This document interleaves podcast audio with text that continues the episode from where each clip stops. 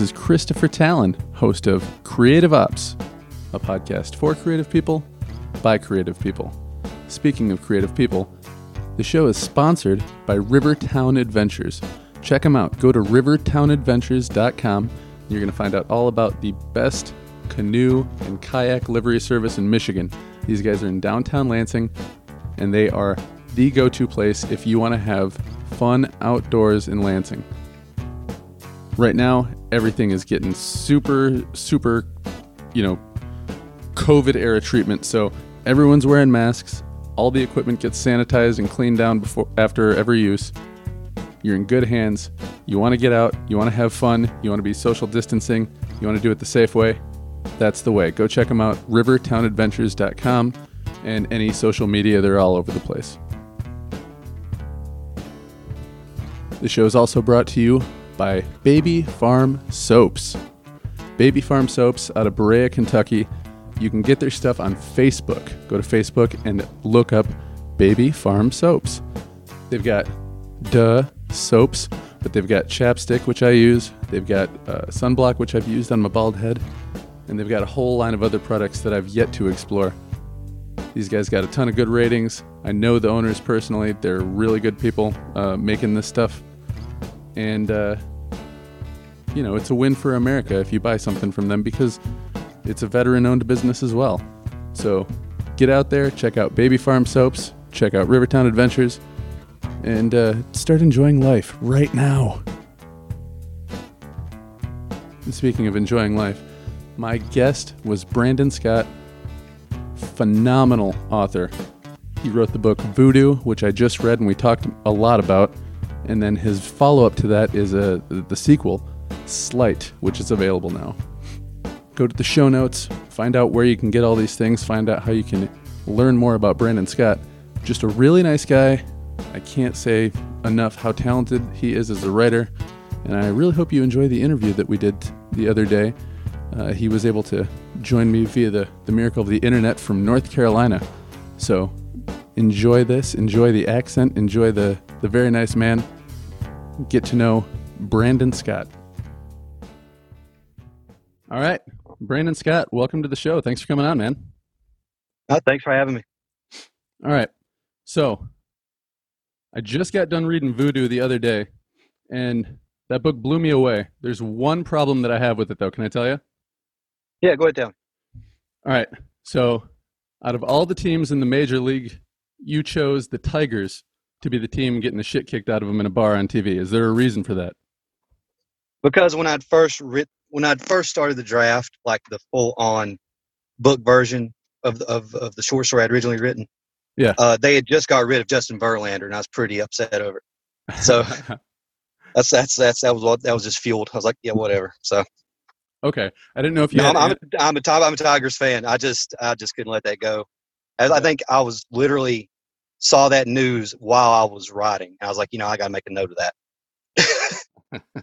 yeah, because we do the show out of Michigan. I'm a I'm a Tigers fan, probably first and foremost, and then I don't know hockey, football, but yeah, baseball's got a spot for me. So when I saw the Tigers in there, I I had to I had to make sure that I made note of that. Yeah, it didn't. It didn't. It didn't uh, help. They went to Houston and won the World Series either. So that just I think most of the Tiger fans felt good for him, though. That you know he put in a lot of time here. Oh yeah, yeah, I love Yeah. it. Just it. Yeah, I was like, yeah, come on. But yeah, it, it is. It is kind of a stab to see your favorite player go somewhere else and be successful. Um, uh, so that's in the book. That's not a big spoiler. And another part that's not a spoiler because you can actually see it right on the cover of the book. You got the. Uh, I'm trying to remember. Is it an '88 Buick Regal? Uh, 84, I think. Yeah. 84. 84. Okay. Um, I also, besides having the Tigers connection, I used to drive a Buick Regal. Not, uh, not that old a one.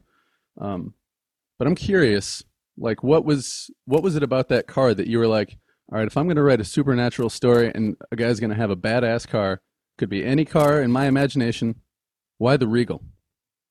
Okay. Well, my grandfather, who I never got to meet actually, but um, he put his brothers through school, and one of them ended up being like a head of security over at the Detroit plant. So every year he would try to give him a new car, get him a new car every now and again just to try to pay him back. I think the last car he had before he died was the '84 Regal, it was a four door. So, and I remember going through some old pictures and I saw it, and I was like, well, you know, that's pretty cool, and Yeah. I just kept that around. And and something about the front end of that car is pretty pretty slick. So Yeah. I kept that, and and then I, you know I embellished it in the book with the 350. Well, I can't say that, but um, yeah, that that's the story behind that. Though that that kind of was based off some old pictures I saw, and and they said he loved the Regal, and, and his brother made sure he pretty much had a new one every year. So Yeah. Well, I dig it, man. So far, uh, so far you're two for two with me. You got the Tigers in there, and you're actually a fan, not a hater. And uh, we got Yeah. the Regal connection. So I'm going to dive just past the cover. Um, the dedication. This book is Mhm. dedicated to the two nameless hitchhikers who were standing idly by uh, the I-40 ramp, on ramp. I'm sorry, on that 2 a.m. drive. Without you, this book never would have existed. Can you kind of tell us the story behind the story behind the book? yeah, um, that I was um, getting off work early from a third shift I was doing, Mhm. and I was probably like 19 or 20, and I'd start. I actually started writing the story, and or later I published it as a short story, the first chapter anyway. But I started fooling around with this when I was like 18 or 19. So anyway, on the way way home from work, um, I got past the interstate and I saw a bunch of blue lights in the distance. I'm like, yeah, 2 a.m. I don't really want to fool with that. So I shifted on to the to on ramp on ramp of interstate, and there were just two hitchhikers standing out there, like 2 a.m. with their thumbs out. I'm like, you know, what if, uh, you know, I, I bypassed them. I was like, I'm not going to fool that either. But um, I started thinking, what if, uh, what if I would have stopped? What if been one person? What if, you know, I had to deal with a second person? What if I was supernatural? What if, you know, I just started playing with what ifs. And that's mostly where stories come from is just start wrestling around with what ifs one after Yeah. another. So by the time I got to my exit ramp where, you know, I get off to my house, I already had that story that I was attempting to write more in depth because I already had a figure in my head. I was like, okay, what if, what if he had ability?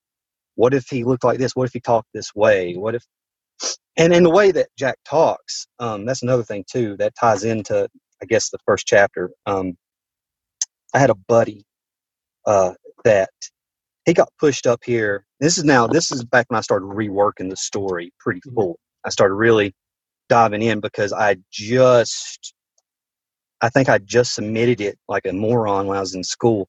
I submitted it to Scribner for some reason. I just mailed it to him. It's back in snail mail days, and Yeah. I got a, I got a letter back with my manuscript back, marked up from a woman who represents them and all this stuff. But, and uh, one of the problems with the voicing of the character, she didn't like it. So I met this dude um, when I was in community college. He got pushed up to my area. I'm in the mountains of North Carolina. So he got pushed up here from Katrina. But he hung out with us long enough to where he started taking on the Hick language and he blended it with the Cajun.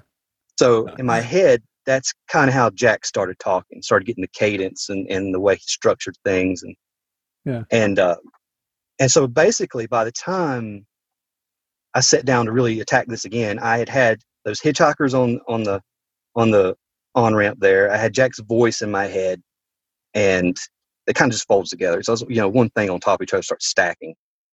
So that's pretty much that. But no, those hitchhikers was just me trying to avoid a bunch of blue lights at the other side of the road down a quarter mile away.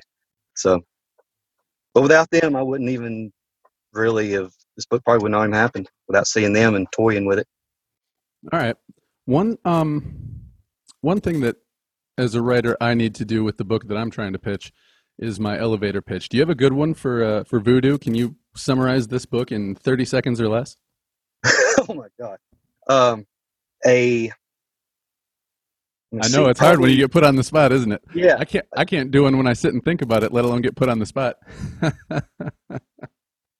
a a dark gothic supernatural suspense thriller steeped in voodoo. yeah. I, I don't. That, that's bad as I can get. No, The you know blurb what? is the hardest part. If and, you and trying to get somebody quick that's that's the hard part too but um no i i'd go with that in this story you've got a guy named jack who's got a gift or a curse you know kind of depending on how you want to how you want to look at that right uh where he basically can't die and he's been charged with doing the Grim Reaper's work, but particularly for the people who were real, just awful people. And um, you know, plot goes on from there. But that's uh, a, a pretty good idea of kind of what we're dealing with in this story. And I'm curious with this guy because he says things like, "In this business, you get a list of names, and you got to you got to bring those people to hell." Every now and then, you'll run into some bad people that aren't on the list. Go ahead and kill the shit out of them anyway. So, yeah. it's a character who has a lot of charisma. The reader is very drawn to. The reader wants to root for, but you know, in the back of their head, they're thinking at the same time, this guy is kind of demonic, kind of sadistic. Were you trying to strike a balance with that, or did uh, that character just kind of come out that way? Well, it came out that way in the uh, short story because that's where it just stopped. Was in a chapter one. That was the short story I had published in 2016. Okay. And I wanted to try to to draw him out more into a sympathetic character, but still have you kind of confused about why you want him to succeed. Yeah. and Yeah. for sure. because you, you start dealing with a, you know, as you you've already read the book, but there, there's a lot more evil going on. That's just more than just him, Oh yeah. and he's almost like not even don't even match the scale of what could potentially. But um, the thing is, this this whole thing is an arc, and uh, you meet Jack in the first book. In the second book, you know, you can read the back of, you know, people can read the back of that and not get anything too much away. But you deal with Zadok, and those two stories run parallel. Hmm So they'll share some minor characters, but they're two independent stories. But what I'm doing is by the time I get to the, end of book three, it'll pull everything together. Ah. So book four, and it depends on how big it gets. If it turns into book five, will be like an all-star cast, and, and it's it's going to have a, a lot of conflict. You're you're going to be conflicted on who you're pulling for because of the way I've drawn sympathies out of both characters yeah, for so sure.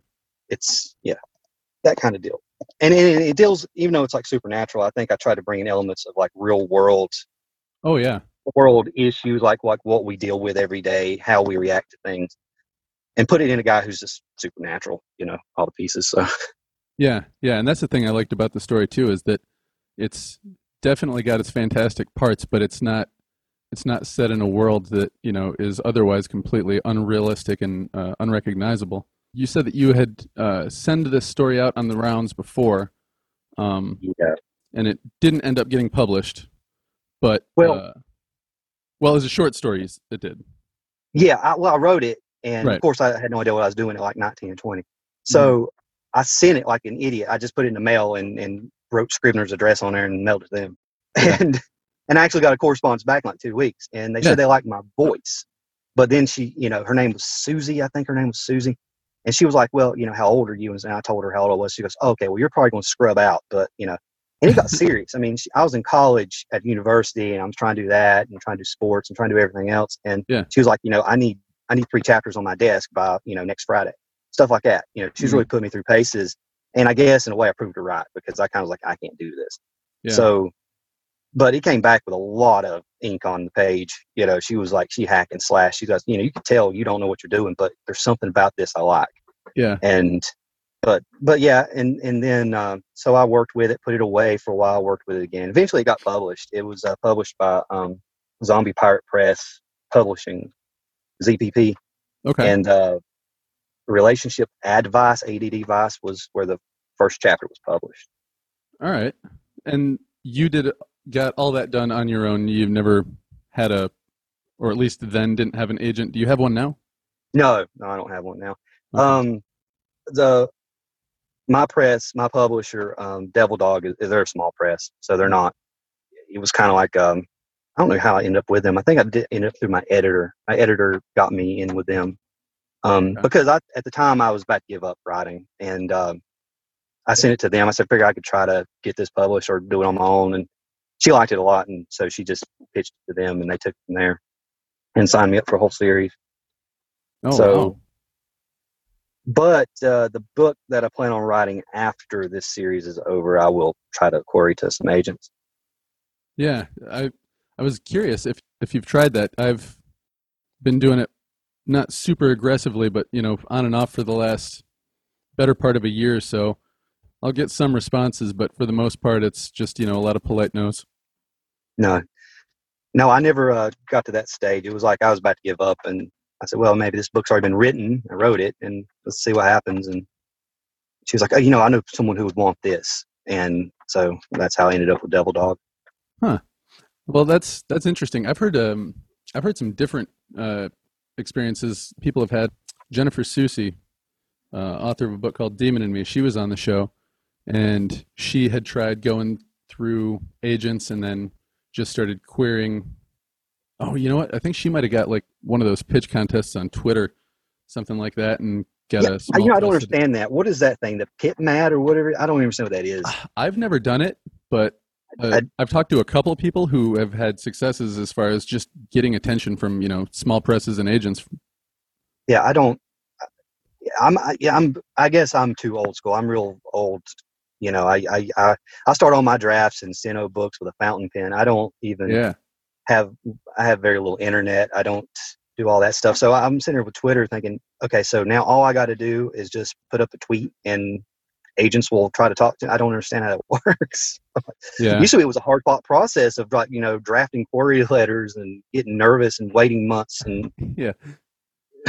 Waiting your six to eight weeks and then being like, ah, damn it. yeah.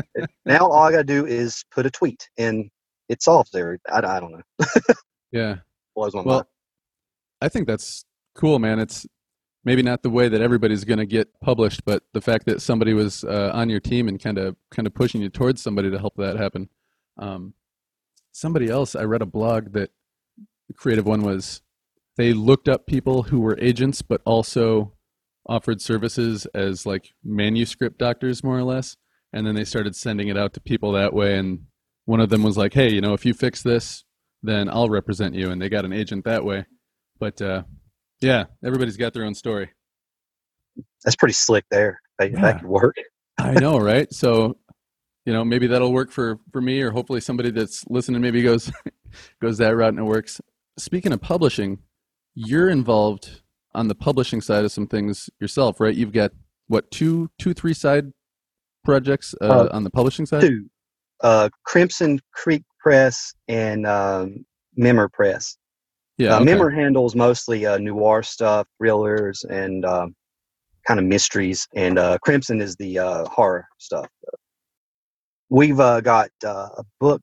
We got a book series lined up for uh, Jill Girardi. Um, she wrote. Uh, she runs a Kandisha Press, and uh, sh- she wrote a book in Malaysia.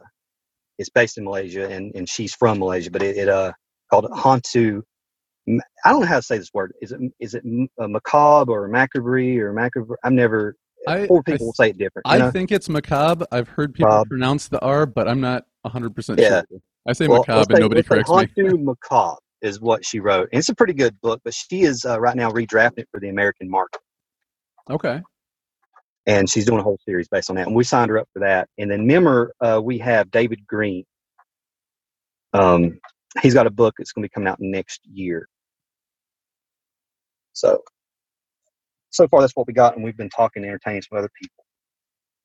Um, I'm really interested in the fact that you've got this stuff going on because you know in a world where like me right now I'm just trying to trying to find a foot in it seems like you're being a little bit more proactive and creating your own opportunities as well as for other people was that kind of your thought with uh with Crimson Crimson Creek and I want to say it right Me Mimar Mimmer.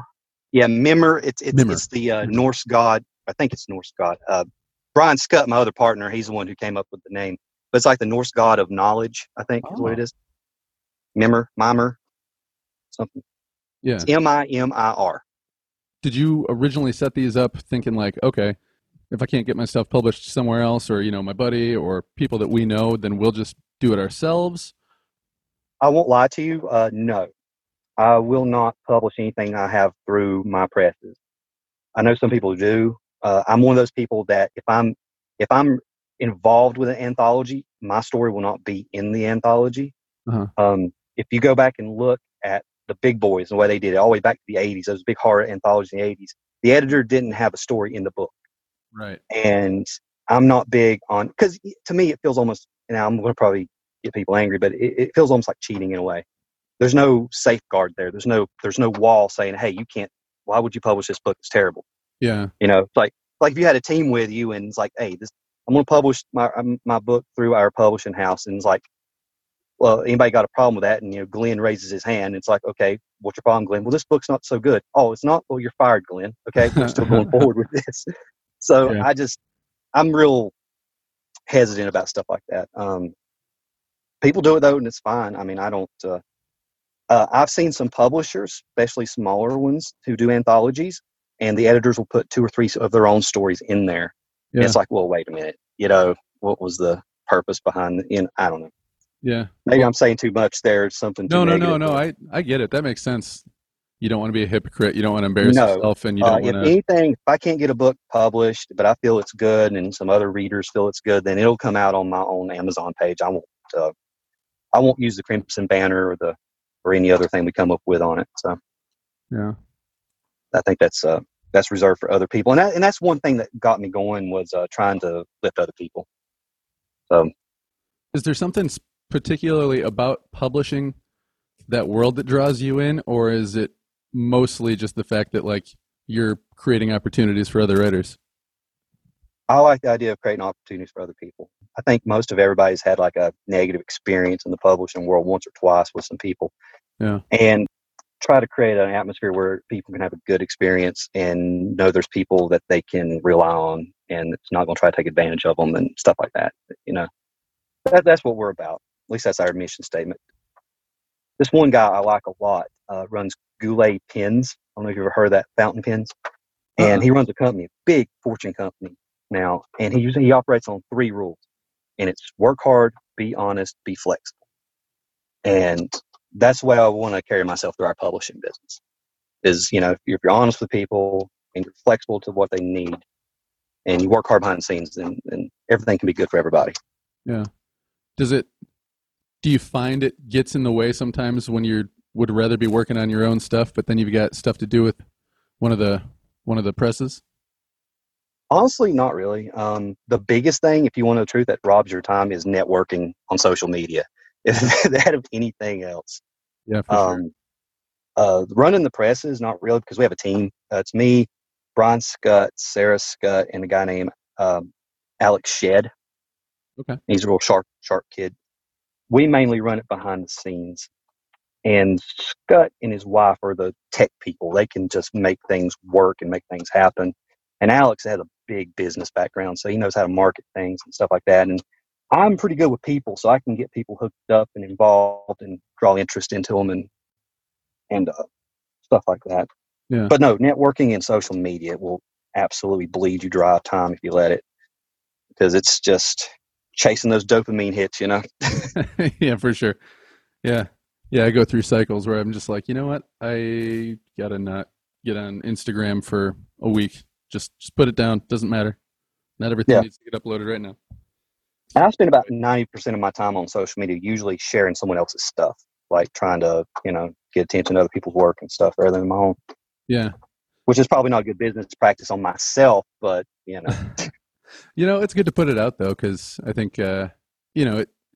It paints you as a good person when you're helping other people, but it genuinely also just helps other people. And you know, if you can help somebody get some attention someday, you know, they've got ten thousand fans, and then they can say, "Hey, you should check this guy back out." You know, it all uh, it all adds up. I think. Yeah. yeah, it all comes around. Yeah, I do want to ask you one more question about the book Voodoo, and then I want to ask you a little bit about your writing process after that. So the Okay. last thing about Voodoo, or uh, yeah, sorry, the last thing about Voodoo is the magic in the book. Um, Mhm. How much of it was researched, and you know, you tried to keep pretty true to, you know, stuff that's grounded in real practice, and how much of it did you just kind of go, you know what, for the sake of my fiction, I need this to do this. Well, I spent probably months, maybe three straight months, almost every other day in various different libraries. Hmm. I'm more Google. I don't rely on the internet a whole lot for things because you know the internet's always got truth and, and realism in it. So I usually go to the books and um, and I had these notebooks full of just voodoo culture, the seven the seven gates. Those those are real things Okay. and everybody in these books are populating my books for the most part at least is that's steeped in the realm of voodoo, are real deities that are that are inside. So voodoo Legba, and all those guys. Yeah, those are real. Uh, Lacroix, uh, Babaco, criminal. They're, they're, those are those are the seven gates of voodoo. That, that those are real. And I just took them for the sake of my fiction and made them into workable, tangible people. You know. Yeah. But you didn't you didn't So pull it completely out of your uh, out of your backside. It's all steeped at least in, in in some kind Yeah. of Jack Jack's a fabrication in my mind. Yeah. Uh, you know, his little characters, he has his friends, but if it comes to the voodoo itself, those were those were real, um, real researchable. You can put all those names in the any search engine, and and you'll get the results. So yeah. I don't I don't want to give it too much away, man. But the stuff with the the stuff with the jars and all that, I loved that. All right, but I'm not going to give any spoilers away. Yeah. All right. So we've talked uh, prior to actually talking now that uh, internet can be an issue for you. So uh, logistically, we had to work this out. But I would imagine that being in a rural area where you are, it, it's got to only help with writing, right? Less distractions. Oh yeah, yeah. So, are you originally from uh, North Carolina, Mountain Country? oh yeah, yep. It's where I've been. Okay. And then when I went to university, I was even deeper in the mountains up at uh, Western Carolina. So Okay. that's where I've been. All right. You've described it as uh, out in the middle of nowhere, kind of a place. Mhm. What what kind of stuff do you uh, do when you're not writing? When you live out in the Oh, middle of nowhere? Well, if you want to do anything fun, you usually have to travel for it. Usually go to a, well, see, we have a we have a town next to mine called Asheville, Uh huh. Yeah. Pretty big. Yeah, Yeah. There's a and uh, yeah, the Orange Asheville Fair. there, right? usually I hit up a yeah, Yeah. I'm about 40 minutes below Asheville, Okay. and uh, usually hit up a lot of concerts. Got the Orange Peel up there. Oh, nice. Used to be Rolling Stone had as the one of the top 10 small venues in America. So usually I do that. I try to see what concerts coming through and go hit them up, and uh, usually just hang out with my buddies. We don't really. It's it's. Uh, oh yeah, well you know, not try to nerd out or anything, but every now and again we'll, we we meet up on Saturdays and play Smash Up that game. I don't know if you've ever heard of that. Um. No, I don't think so. Uh, Wil Wheaton's real big into it. It's just it's just a card game. It's it's like anything else, but it's something fun to do. Yeah. But uh, and now in my older age, I'm kind of just like, eh, chills. I'm not really Yeah. big into If you got the free time, you'd because if rather you're not be going to? Asheville, yeah. Well, if, you, if you're not going to Asheville, you have to drive all the way to Charlotte to find anything mischief to get into. So Yeah. Yeah, I've got some family out there, but I haven't seen them. Let's see. The last time I went out there, we went and saw the Charlotte Hornets play the Philadelphia 76ers, and Allen, oh yeah, Allen Iverson was a rookie. So that was the last time I was in Charlotte. It's been a minute. It probably looks a little different. yeah, it's grown a little bit. Yeah. All right. So let's get into your writing process. When you sit down and you have uh have an idea, I'm not going to ask you where do your ideas come from because you know that's kind of a no-no, and we did talk about it a little. But once you've got an idea and you've got an ember, do you have uh, something in your process to kind of draw that out? Like some people will do, like draw the draw character maps or do like a snowflake method where you say, well, this happens, and then this could happen, and this could happen, and yada yada yada. Yeah. What's your what's your breakdown? Well, I do the what if thing, but I start as you're writing. Let's say I'm already in the process of doing something, noodling around with the keyboard. You'll get thoughts that have nothing to do with what you're doing. Yeah. And I am big on sticky notes. Mm. I have I have a cork board in front of my desk that is littered with sticky notes, and I just write down one-liners and little ideas, and and then kind of like with voodoo, where I I had one thought, and then I saw the hitchhikers, and I thought, well, okay, there there's a start, there's a solid start, Mm. and then and then I went home, and I was like, and I had this other thing going on, and I I can't really go too depth in that, but I had um, let's see, John John Haley's name's on the back of the book, I think. So his little stuff going on, I had that on a sticky note. And I was like, well, what if I introduced that to that? And then you start linking things together. But I start everything uh, with pen, with a fountain pen in steno books. Those little Gregg ruled steno books or a legal pad. Yeah. So I'll write like large sections of stuff and then start breaking down chapters. But uh, and then sometimes if the sticky note's not enough, I'll flesh something out and then tuck it away.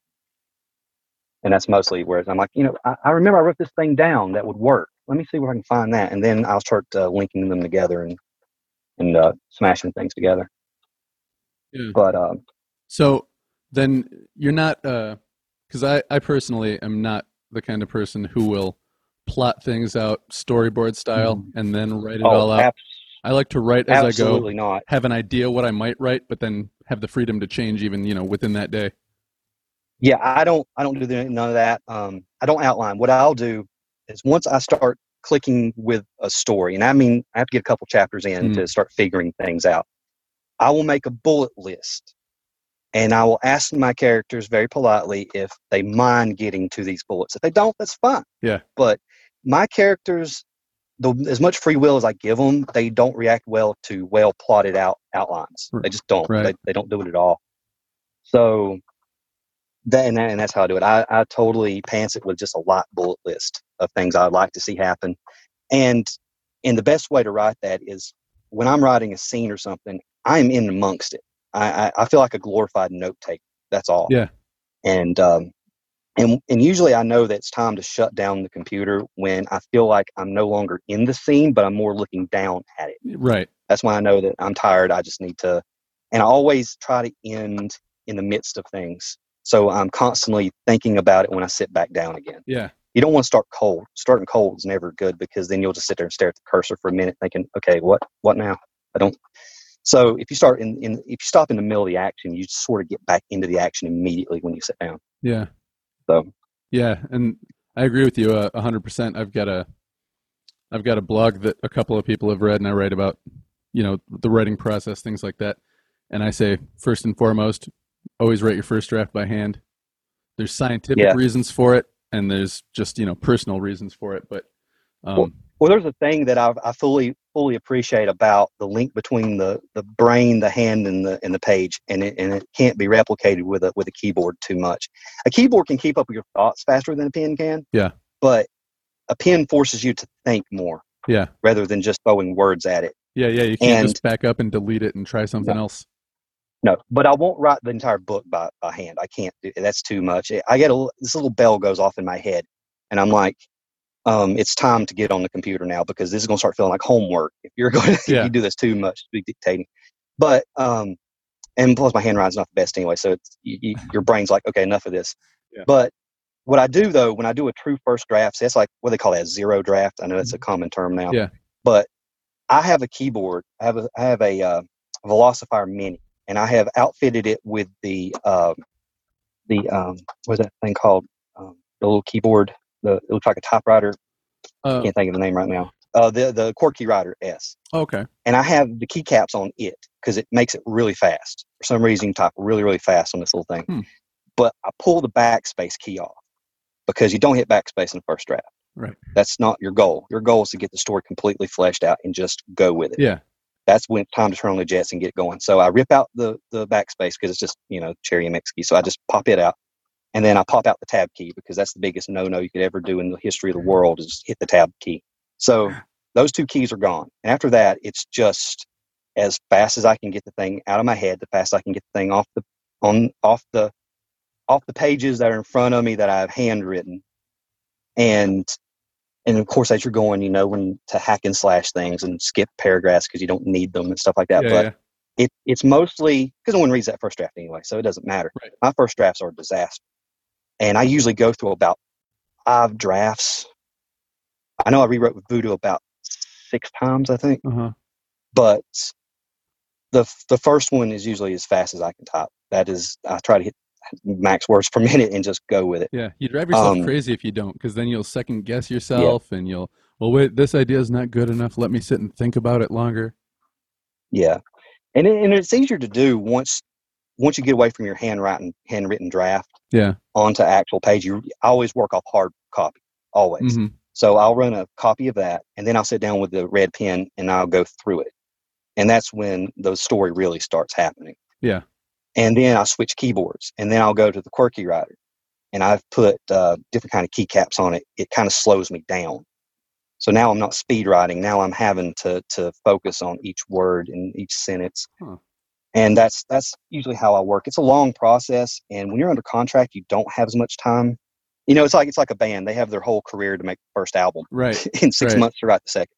So, but um, but that's that, that's my process. It's it's a long process.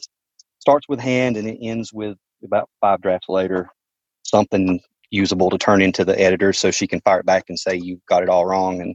And oh, th- those couple pages in slide, I asked her. I said, did I not get a sentence right in the first like thirty pages here? What's going on? oh man, the first time I got something back from an editor, I showed it to my wife and she's like, "Wow, I thought I thought you said you were good at writing." She she marked up a lot of stuff. yeah, And that's kind of it's how it usually felt too. I'm like, I'll Yeah. I'll open the file and then close it and not look at it again for about a week. I'm like, yeah, I'm done. yeah, I sent her. trying to think. I sent her about a seventy thousand or seventy, yeah, seventy thousand word, not seventy thousand page novel, and I think I found maybe two or three pages in a row at the most that didn't have a mark. Oh wow. Yeah, and that's but you know that's what that's what we have them for. They're they're not to find everything correct. Oh yeah, I was like, There'd be no point. and I said to her, I was like, But like, sorry that sorry I gave you such a. Th-. She's like, no, that was a lot of fun to read. I was, oh, okay. Are you are you sure? yeah, I'm like, I'm like you, you enjoyed this because it just doesn't seem like you enjoyed it at all. Yeah. Um, but like book two, see, like book two, like Slight Yeah. was so long that we had to crack it in half. So Really? Because Voodoo, yeah, it was. a I, pretty. I went on. like I a, went on a tear, and I Voodoo's yeah, like a good beach book. You can read that 230, 230 pages, give or take. Yeah. And the second book, I can't remember how many pages. It's, I don't have a physical copy of it yet, but um, I don't know how many book pages it is. But uh, it was it was huge. Like it, book three is basically the second half of book two. That's what it's going to be. It's just going to be the continuation of Slide itself. Okay. Um, So is that going to still focus more on the um? Oh, jeez, I I know it sounds like Kodak. It's not Kodak. Say the character's name again. Zad Zadok. Zadok. Yeah, that's not well. I thought I got that off. I get my names, my characters. I have this book, and um, it's it's a blank um, little writing journal thing, and I go into cemeteries and I go into old ones, and I just write down. I'll work like a quadrant, and I'll write down all first names, Huh. and then I'll backtrack out writing all last names. So you know you don't have no names that are matching off of gravestones in case someone gets weird about that. But all my names come off of gravestones. Zadok came off of a gravestone that was from 1885. I thought that's a cool name. So that's awesome. I've never heard anybody do that before. Well, they're not using it anymore, so I figured Yeah. No, I mean, well, I guess let them live again in my book. that's a that it's fitting for somebody who writes in the in the horror and the supernatural and the occult to to do that rather than the old fashioned way of just like flipping through the white pages, which is you know Yeah, just a different way of doing I want to do as little thinking as possible when I'm at the keyboard, and that's why, like, like the town of Clydesboro. uh-huh. That, and you're going to see Clydesboro again if you ever read anything else from me. Like, I've got this series that's about to come out on my. I'm about to self-publish a series called um, Serum, Okay. and um, it uh, happens entirely in, in Clydesboro. So Clydesboro basically is a smash of my hometown plus a couple of towns beside of it, just smashed together. And it's so much easier when you're describing a street that you already know rather than trying to dream one up. Sure. You know, it's less thinking at the keyboard. Yeah. Well, yeah, and there's there's something to that. That's why 90% of Stephen King's books take place in Castle Rock, Maine, right? Yeah, So, Yeah. and it's just it, it just makes it so much easier. Yeah. And I, I got to admit too, I, I write from a, a familiar setting. I think that would probably be one of the hardest things to do. I also have a lot of respect for writers who can write from the perspective of the opposite gender and like do it Mhm. convincingly. Uh, oh, what's his name? Andy Weir, the guy that wrote The Martian. Did you ever read his, uh, uh, his book Artemis? No, I read The Martian, but I didn't read Artemis. Artemis was great, and he he writes from the perspective of like a like a twenty something year old girl, and uh, yeah, that's that's something that I as a writer am am trying to work a story right now that does that. But man, I'm just I think I'm more nervous about the reaction to just like, you think this is how girls think? Yeah. Have you um Yeah, have you have you written from uh, the perspective of a female before? Um, I tried it a couple of times with some stories that have not seen the light of day. Yeah. Um, the closest I got right now is probably in Voodoo. Every time it switches to a couple of those other characters, but Mm-hmm. I, it's it's it's rough because, like you said, like you can do whatever you want in your first draft. Yeah. But then when you start getting to a point where, okay, now it's time for someone else to see it, that's when you start thinking, okay, did I get this right? I mean, Yeah. is this even, this is, like I'll tell you, uh, see, Jill's from Malaysia. Yeah. And what you know, well, you haven't read Slight yet. Let's just say I write some stuff about Malaysia in there. And she read the very, very, very first draft of Slight. And I actually sent her a signed copy of that particular thing, all my notes on it, stuff, just to, I thanked her for, but anyway, after she read it, she wrote me about 20 to 30 pages of everything I got wrong. She's like, you need to fix this stuff now, or you're going to look like a moron to anybody who knows anything. I'm like, okay. Again, it's like, did I get anything right here? I, I, I mean, well, that that leads to another good question though. I'm married, so my wife is the first person that reads anything of mine, and she'll catch things that I go, "Oh shit." Who who's the first set of eyes that you trust with with your stuff, or does it kind of vary? um, it used to be pretty much no, well, it'd be like the girl I was dating at the time or something like that, Mhm. and that never really goes well at all. That's that, that that's when they're like enamored with you being a writer, but then they're suddenly like, okay, we your writing is is taking eight hours of your day, um, you know. Yeah.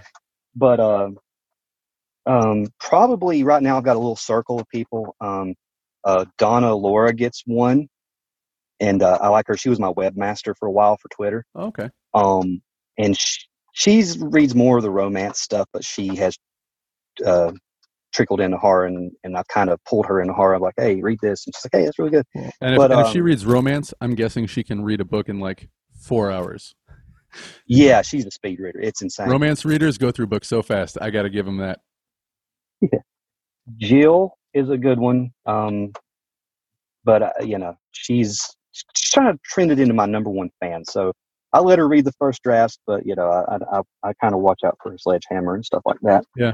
Um, and then uh, let's see. There's there's another one. Uh, my my publisher put me with a lady named Kimberly, and she is rough. She is a former editor. So when I get when that's one of those true beta readings when you get the that comes with notes. You know that Yeah. comes with some hack and flash, and that one she's probably the most uh, fundamental one that I have. Yeah, it's nice to know that you've got somebody that you can really trust to be like, hey, man, this part doesn't work.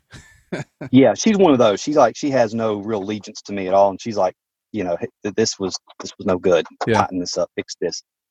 Yeah. Um, Because, I mean, and then of course my editor, my actual editor, Sheila Shed, and she partners up with with DDP, and uh, she freelances, and she's rough too. Uh, Like I said, I didn't have pages with anything correct on it, and she was in the notes telling me, you know, why do you have this error here? This is this is awful, and you need to tighten this up and kill this. So yeah. well, you got to have those people. And I think, you know, the difference between somebody who writes as a hobby and somebody who really feels like that that's part of who they really are is you got to be able to seek out and then also accept people that will tell you when you're you're not the genius that you think you are. Oh yeah, it's not a game for uh, thin skin at all. No, no, it's a game of rejection and fix this, fix this. This isn't good enough either. Cut that out. I guess this is moving towards the end of the interview here, but one of the things that I wanted to ask you, for selfish reasons and also for anyone else that's curious, you have a pretty good platform in terms of just your social media presence, having you know solid interactions with people, and uh, that seems like that turns into book sales, people leaving reviews, things like that do you have tips for people uh, that are thinking, you know, how do I kind of push myself into the world via social media and websites and stuff like that? Well, the first thing to say would probably be just the fundamental stuff. Treat people how you want to be treated. Be fair to people. Um, well, no, there's no such thing as fair. Be, be be selfless to people. Yeah. Basically. Um, um, what's that? What's that old saying? If you don't have nothing nice to say, don't say anything at all. Yeah. Um, but be be um, encouraging to people, Hmm. and mostly if you, if you want to get into like the technicals of it, like Twitter, of retweeting. So you got that's when you start bleeding your life into the networking. But you you, you got to do that. You got to if someone follows you and, and they're in the industry and and you know you they want that mutual follow me back hmm retweet their pin post that is like the biggest thing you could do ever retweet their pin post because that's the most important thing on their page you know um You're the first person that's given me Uh, that advice, but that's sounds like yeah, duh. How do how do you not know that? yeah and um but mostly um actually when people now the one thing that you never do and this is for anybody listening to this don't ever ever add someone and then immediately start spamming them with your book. That is the worst thing you could possibly do. And i don't do that. Like like sometimes i'll say hi to them sometimes i don't say anything at all. If they say hi to me i'll talk to them. I'll actually how's your day? How's what's going on? I won't talk about my book. I won't talk about myself other than basic you know stuff maybe some stuff about writing if they're a fellow writer but i do not um, i try not i try to be as selfless as possible with people and that goes a long way um, that's that's some that's some serious honey there. That goes a long way when people realize you're not out for a gain, and you're you're there to be like a legitimate, real person and wholesome. I think that's the best way to put it. Yeah. Yeah, definitely one thing that people do on social media that I don't know why it drives me crazy. It just does. When uh, somebody will follow you and then you click follow back and then you look back the next day and they don't follow you anymore. And it's like, wait, what? Hold- That's awful. And then your ratio goes all out of whack, and then you know Twitter or something thinks you're a bot because you're. And the, the best thing that Twitter does is that it'll actually show you who's following you or not. Yeah. It'll actually tell you. Instagram won't. I have no idea who's following me or not. The best you have to go through steps to see it. You got to like open up your friends list and click this name, then click on their profile, and then click on their like something else. They're the people they're following. And if your name's at the top, your name will appear at the top no matter what. Yeah. If your name's not there, then they're not following you. Yeah. It, it that, that's multiple steps, and that's that Facebook owns that stuff. You know, it's that's when you start getting into that. Yeah. I'm not a huge Facebook fan. I just Yeah. I, well, I- I think a lot of people consider it a necessary evil. And even like it is. when I if I put out a blog post or if I put out a podcast episode, I can see on my website where most of the referrals are coming from, and it's like overwhelmingly Facebook. So Yeah. I kind of I kind of do that's from Facebook that's from a whole horde of people. That's from a whole horde of people who claim they don't like Facebook. right? Yeah. So it's I don't know, six of one, half dozen the other. And then I think anybody who publishes a book, self-published, small press, anywhere, would like to think that their book is award worthy. Now, I know your book has gotten a little bit of heat as far as awards go, right? You got some uh, nominations or some considerations. Yeah. I made it to the I made it to the finals for the Maxi Horror Book of the Year. wow. and then um, somehow or another he got picked up for the Bram Stoker's recommendation list, which I didn't do that, so I don't know how he even got noticed by them. oh wow. Um, yeah, that, that Well, didn't come from me. that- I, I was confused when I saw it. I was like, well, "That's cool," I but was going I- say, I there goes my that. how'd, how'd you manage that question? Now I know you can send um, their jury a book, PDF file of your book, and they'll feed it to their jury. Okay. And their jury is comprised of random people because they beg for help every year. hmm But um, I shouldn't say beg for help; they ask politely for help. Yeah. but uh, yeah. um, but uh, they uh, but as far as the recommendation, I don't know how it got on there. I just I was shocked and surprised. Brian sent me things like, "Hey, dude, you made the list." I'm like, uh, "Okay, that's cool." Um, but now this now just recently, within the last week, I was uh, alerted by my publisher that I went number Voodoo went number one in occult fiction. Uh, it made it to number four in supernatural fiction, and I broke the top 100. Yeah, dude. So I saw that post on your Instagram. Congratulations. That's amazing. Yeah. Well, I was shocked. I was like, okay, that well, I just launched another book. They, Yeah. first book's doing good, I guess. Yeah. So, yeah, that was that was interesting to see. I was like, okay, well, hey, I'm number one in something with writing. It's cool. Well, then I'm just going to go ahead and say for you that uh, if if there's anything to uh, getting your book just known out there, it's behaving the way that you have already outlined. Just you know, don't don't be a douchebag walking around going, "Hey, buy my book! Hey, hey, hey, hey, you want to Yeah, buy my no. book?" Treat people kind No. and uh, just kind of be genuine. Yeah, I have a lot of people close to me that are aggravated that I don't promote my book enough. Like uh, Catherine McCarthy, she's actually like, "Hey, people need to look at this. Let me post for you a little bit." I'm like, "Okay, that's fine." Yeah, yeah, well, that's that's great, man. It's and it's great to see people rallying around uh, something that they believe in too. Um, one thing that I see sometimes, especially on Instagram, is somebody will have like 500 posts and 480 of them are just their book cover, reminding people Yeah. every day, "My book is still for sale. My book is still for sale. My book is still for sale." And that Yeah, I feel weird doing that. I've had to do it once or twice, or at least make a post about my book. I'm like, "Oh man, I, this feels weird." yeah, yeah, no, I, I know what I'd rather mean. be posting someone else's book. It- uh, you know, it's, writers writers are weird people because they're kind of introverts but then if you want an audience you got to be able to pimp yourself a little bit and then you bleed a whole day away of networking. right. I can't wait to read slight and then when that third book starts to come out too then yeah, third book right now, I am over 100 pages into the redraft. okay. And it's going to be about i'm hoping that it at least crosses 60k right now i think at the split it was sitting at 45k okay. Because i had to you know that was just half of slots so Yeah. and i've had to rewrite a whole intro beginning of it and i've added some chapters beefed up some stuff i've added a lot of words along the way but i hope that at least gets to the 60k limit oh if not i'll have to be negotiate for like less because i think voodoo was only 55k if i'm not mistaken okay so, but that was big enough. People liked it. So, yeah yeah no i mean that's not a small book that's Mm.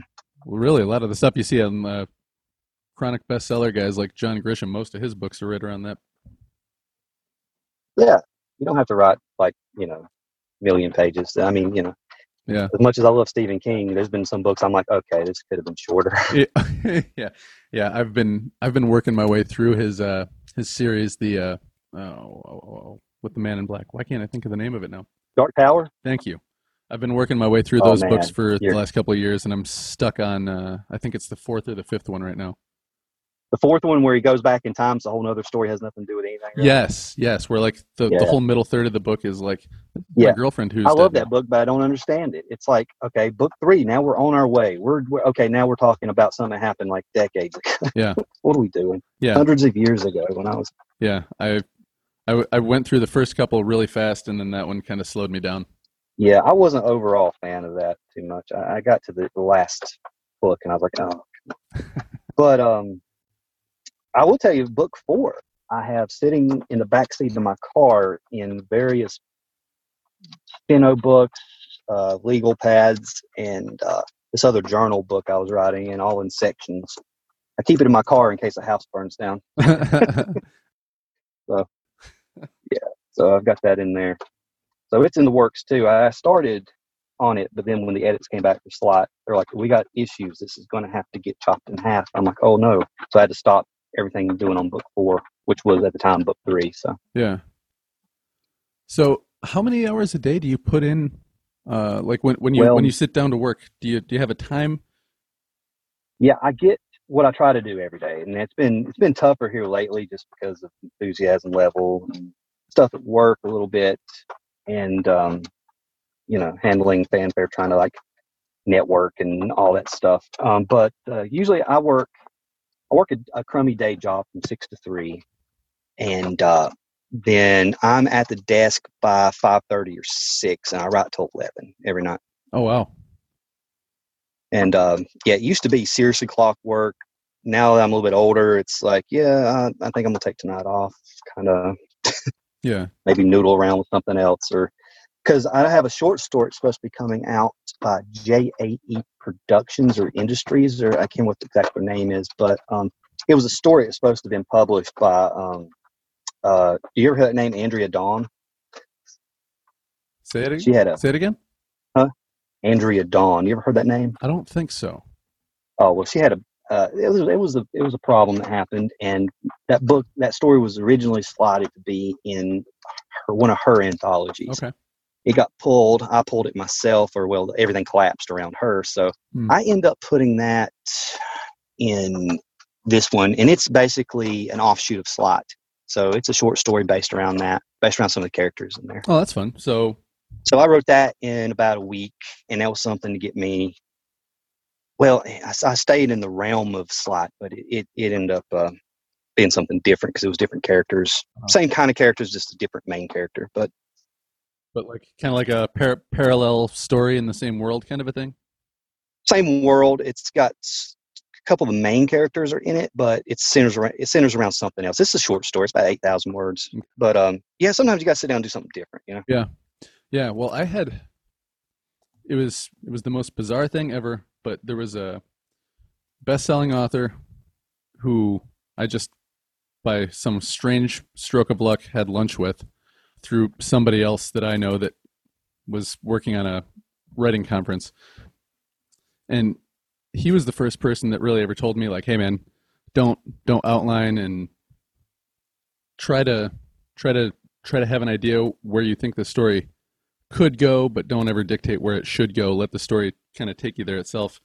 Was there a, a particular writer or person that maybe wasn't a writer that kind of influenced the way that you approach writing now? well, indirectly now, like I've not sat down and and uh, met some of these people, but uh, listening to podcasts and stuff. Neil Gaiman, I drew a lot from from his process. Yeah. and how he viewed, especially the first draft, the way he handled it. And I'm, I'm not listening to his master class or anything. This was just interviews from a long time ago. Yeah. And the the way he viewed the first draft and how to handle it, I was like, you know what, that's kind of what I'm doing now, and maybe I need to gear it more to that way and stop stressing over. I was one of the people early on that stressed over the to the, over the first draft, Yeah. and that's why I kind of adopted my own thing of just ripping the backspace key off the keyboard Yeah. because there's no point. You're you're not there for that. You're there to tell a story. You're not there to to correct anything on that first draft. Yeah. So, and um, so I took bits like that, and um, of course, you know, everyone read uh, on writing, which Yep. My book was. I, I I bought that brand new. I remember I bought it brand new the mass paperback when it came out, and I went home. I read it cover to cover like two or three times, and I ended up putting those little uh, those little sticky tags Mhm. you know, in the pages and wrote what chapters were what and all this stuff.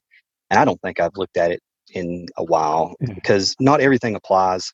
And, and and I think when you're when especially when you're a young writer and you're more moldable, you tend to borrow from everybody, Mhm. but not everything works for everyone. Right.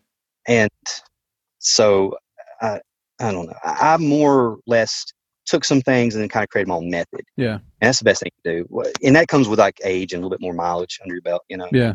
especially I think good better writing comes from years when when when you've lived life and you've been heartbroken and and you've had this happen and that happen that kind of forms you more better and then you start more better that's, that's a good term um, but um, it uh but I do strategies like that like I'll rip the backspace off and then I got yelled out by an editor one time about the tab key so the tab key come off my keyboard Yeah. You know. I didn't know that was a functioning word for the longest time that you could do that. I have one friend uh, told me, I told him about the tab key rule. He said, dude, I've been hitting tab like it's 1988. what are you talking about? so, yeah, so it came off keyboard and, um, and swapping keyboards and stuff.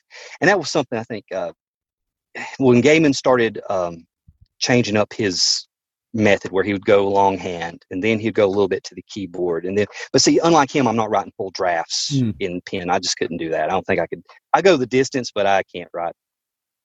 I, I think what Stephen King said on Dreamcatcher, he wrote all of Dreamcatcher with pen, like the entire. You know how big that book Oh, is? The is that- entire thing. I was, nah. Is that the one that he said that he wrote the entire thing with a pen and by candlelight? Yeah, that was his first book after his axe when he got ran over by the van. But yeah. I just, I'm like, I could imagine trying to transcribe that back. I mean, I do a lot of that, and plus redrafts. That's what that is. Uh-huh. But I don't know. For some reason, when you when you take what you've written by hand, a lot of it, like a big, huge chunk of it, it kind of feels like high school again, Yeah. like doing an English paper or something. And I'm like, you know, and then my handwriting, I'm like, okay, what where did I write right there? I don't know what that is.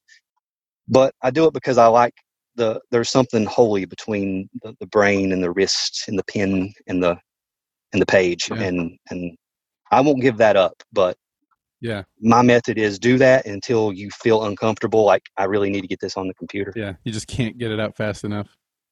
No, and it's so no, and it's and so your hand won't clear in your with your mind. yeah.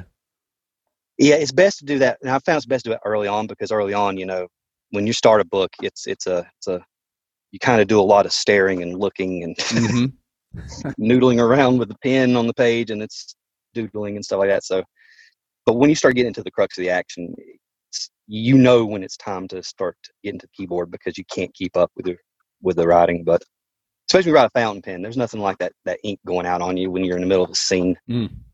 and you're having to fumble with the with the refill on it and everything. So. But I guess I didn't really answer your question. I say Neil Gaiman. Got, yeah. Neil Gaiman was an influence on me, and and I loved his his long form to read. To me, is a little wears me out a little bit. His writing style, but his short stories to me are the best things that that you can sit around and read. Yeah. And I took a lot of uh, of studying him. Um, you know, of course, on writing, but then again, on writing, I kind of when I got older, I'm like, okay, well, I won't really do that now. And this, and plus the whole thing about the uh, idea notebook, Mm. where he said that was where good ideas go to Go to die. die, I'm yeah. like, I, well, what's the difference between that and my sticky notes that I have all over my cork board Yeah. that go into writing books that people seem to be enjoying right now? So I, I don't know. That's that's one of the things that I let go through one ear and out the other. I like to I like to hold Yeah. on to notebooks until I know I there's nothing in it because I'll look through it and every Yeah. now and then I go, oh hey, you know what? That might be a short story, or hey, you know what? This character might work in the book I'm writing right now. Yeah, when I was at work back back years and years years ago, when I was when I was young, like real young, I, I would cut like sections out of cardboard right before I'd bail it, Yeah. like put it in the, the compactor, and I would throughout the night when I'm supposed to like you know be working or something, I'd be like scribbling down little scenes and sections and stuff.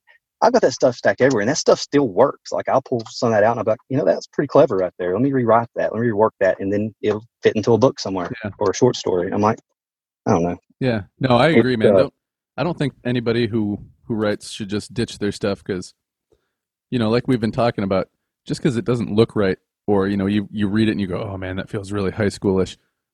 Well, then you go and you do a second draft and you make it better. Yeah, that's the thing about writing. It, nothing applies to anyone. It's all very, very, very niche to the individual. Yeah. It's it's what you're comfortable with and what you're. As long as you're able to tell a good story, Mm. it's you know. I mean, look look at our drafts after editors get them. You don't even have to be able to write well. you Right. got to be able to tell a story. Yeah. So I think it was an editor one time went through the trunk of J.D. Salinger after he died, right? Because he had all these drafts Uh-huh. in there, and I think she she read a couple of drafts and said, you know what? He was just a functioning illiterate. he could tell a story, but it wasn't very good. You know, well written. yeah, So I don't know. I think people do put emphasis on things when it don't really. It's a lot of the things that people put emphasis on. Yeah. It tend to shut writers down, especially young writers. You know, it, and and it shouldn't be that way. yeah, yeah. Especially in a world where with social media, you want everybody to like, literally like everything. So yeah, to, Yeah. to put yourself out there is kind of scary, and to to get somebody to say something back, yeah, I don't think this dialogue works. You know, you don't want to hear that. That's a kind of a hit to your ego, but it's part of the process, and, you you can't have it. better. You can't have an ego in this. You just can't. Yeah, I mean, unless you're unless you're pulling Stephen King numbers, Yeah. then you can afford to have an ego. if you can buy the house on both sides of yours with the money that you uh, made from selling your books, yeah, Yeah. Um, Yeah. Uh, it don't affect me. yeah.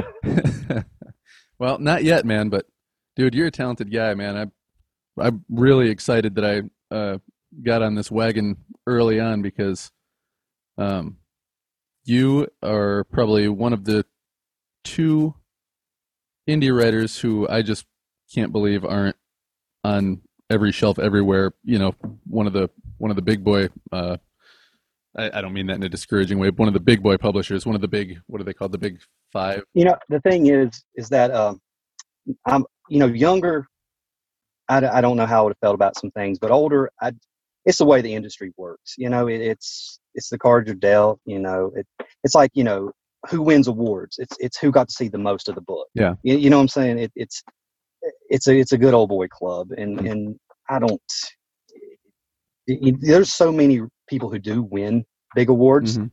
whose other books i read that year that were so much better Yeah. and it's it's just you know were you a good boy this year? Well, we'll give you an award for it. You keep your mouth shut, but you're a big shot. Okay, Yeah. we'll give you an award for it. I don't know, but I appreciate that because I mean, I think I I try to tell a good story, make it entertaining, and and I try not to take it too serious. You'll notice the main character, you know, he don't take himself too serious. Yeah.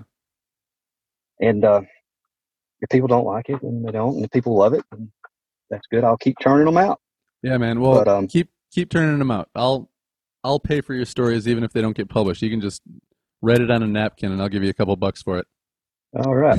And there's another anthology, and I'm gonna warn you about this one. Okay, I'm gonna warn you about this one. There's a there's another anthology coming out. a guy named Rookie Berwick, he puts them out, and uh, it's got some big names. I think Brian Keene's gonna be one of the stories in there, and uh, Marie Lanza, she's she's a really big name, and Catherine McCarthy. But the story going in there, uh, I wrote called A Child's Game, and it's pretty violent. It's it's probably one of the most violent stories I've I've written. It, it's it. I actually read it back. I'm like, wow, this is. I mean, and everybody who's read it so far that were in positions to decide things, Yeah. were they they were really blown away. They liked it. They enjoyed it. Yeah. And I'm like, you sure? Because you know, it's it's this, this kid, and he's he, you don't know what's what's real and what's not, and there's a. It, it's it's pretty pretty violent, Is is there any? and um, I'm sorry. Go ahead. Go, well, I'll, I'll give you I'll give you a hint. Ray Garton read it and loved it. if if that'll tell you the kind of quality it probably is that story, it's probably pretty violent and grotesque. so if you ever read any of his work, Live Girls on it, it's pretty pretty uh, dark stuff. And that, that was one probably one of the darkest stories I've written. And Well, I'm almost nervous about being published. I was going to ask you when when you put uh, when you put something out there, do you have a pretty healthy sense of disconnect, or do you wonder like, man, are people going to think that I'm like this crazy sadistic weirdo? I have a I have a disconnect, but I'm more worried about um well, I well, to answer your question, probably probably a mix of both. Like Yeah. I'm okay I don't I'm not it's like like well, people probably don't want to hear that or probably won't agree with that, but it's kind of to me it feels like you're almost apologizing for a story you've written. Mhm.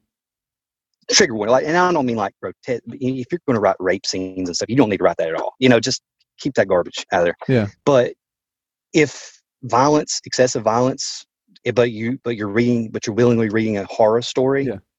you know scary things and you're reading a horror story but you want to get upset over it i don't understand that. Why sh- you know i feel like I, I have to apologize before you even open it up to let you know hey this is going to have some scary things in there and they're going to be violent and you're not going to like it. Yeah.